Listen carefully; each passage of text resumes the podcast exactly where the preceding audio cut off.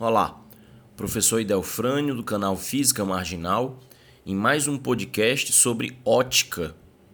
Se você é novato por aqui, não sabe como é que a gente organiza as publicações, toda quarta-feira nós publicamos apenas conteúdos de ótica. Então se você rastrear aí nas suas redes sociais ou pelo Google a hashtag Quarta da Ótica, né, óptica, você vai encontrar todos os conteúdos já publicados sobre esse assunto. Então, todo dia a gente publica um conteúdo sobre uma parte da física. Sim, durante toda a semana você tem publicações e consegue acompanhar todos os conteúdos de maneira organizada, ok? Bom, o meu objetivo de hoje é falar sobre cores de luz. Normalmente, quando se estuda ótica geométrica, logo no começo, quando você lê as questões, tem muita afirmação sobre luz monocromática, luz policromática, e isso evidentemente os prefixos indicam luz de uma só cor ou luz de várias cores.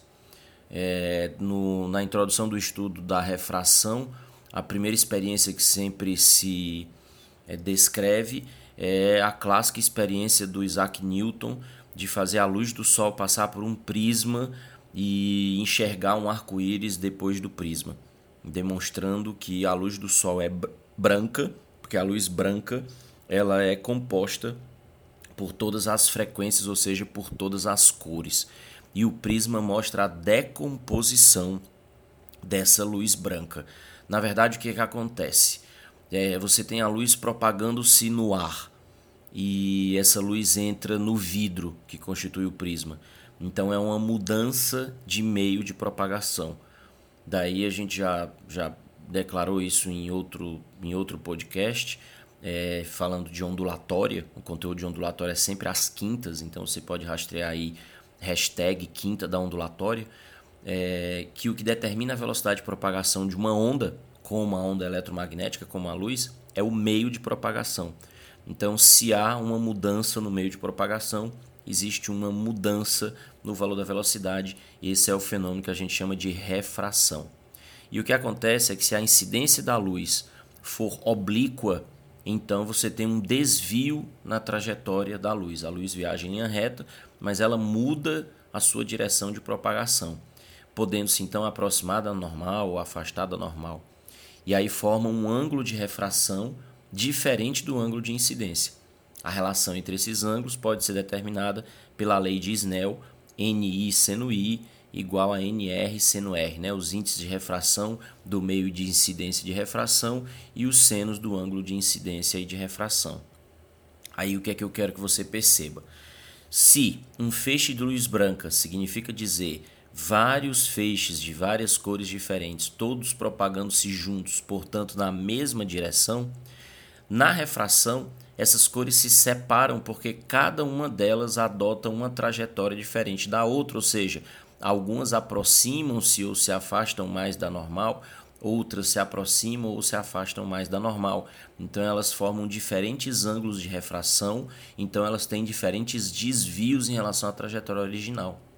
Pela lei de Snell, isso significa dizer que cada cor de luz, cada frequência, tem o seu próprio índice de refração quando entra no novo material.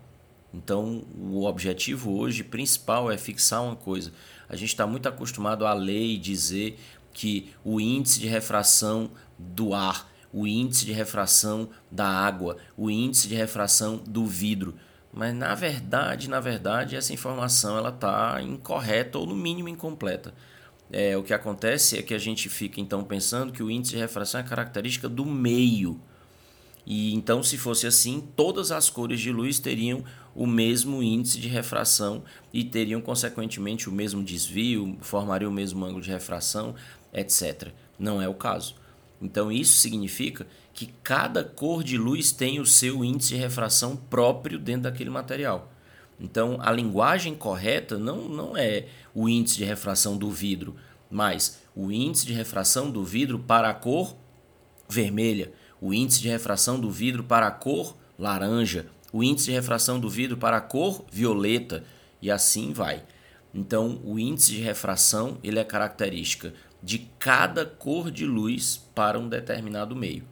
Então, considero que isso é uma definição importante, a gente está sempre prestando atenção aos conceitos. E aí isso também serve para colocar na cabeça da gente a explicação de por que que a luz se decompõe, como se fala, por que que ela se dispersa quando é refratada num prisma, e a luz branca, por exemplo, acaba mostrando as cores que formam o que a gente costumeiramente chama de arco-íris, porque cada cor de luz tem o seu próprio índice de refração quando entra num determinado material. Isso só não vai acontecer quando a gente está falando das cores propagando-se no vácuo, porque então todas as frequências têm a mesma velocidade de propagação no vácuo, o que significa então dizer que o índice de refração é igual para todas elas, porque aí a velocidade é máxima, é uma constante da natureza, é o meio de referência, etc, etc, mas para qualquer meio material, cores diferentes, índices de refração diferentes no mesmo meio, ok? É isso.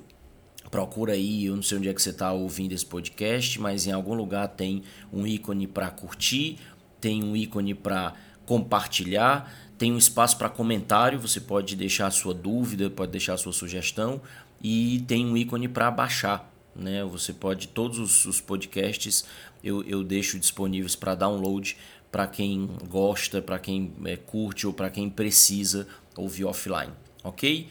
É isso. Professor Idelfrânio, do canal Física Marginal, mais um podcast de ótica. Até o próximo. Um abraço.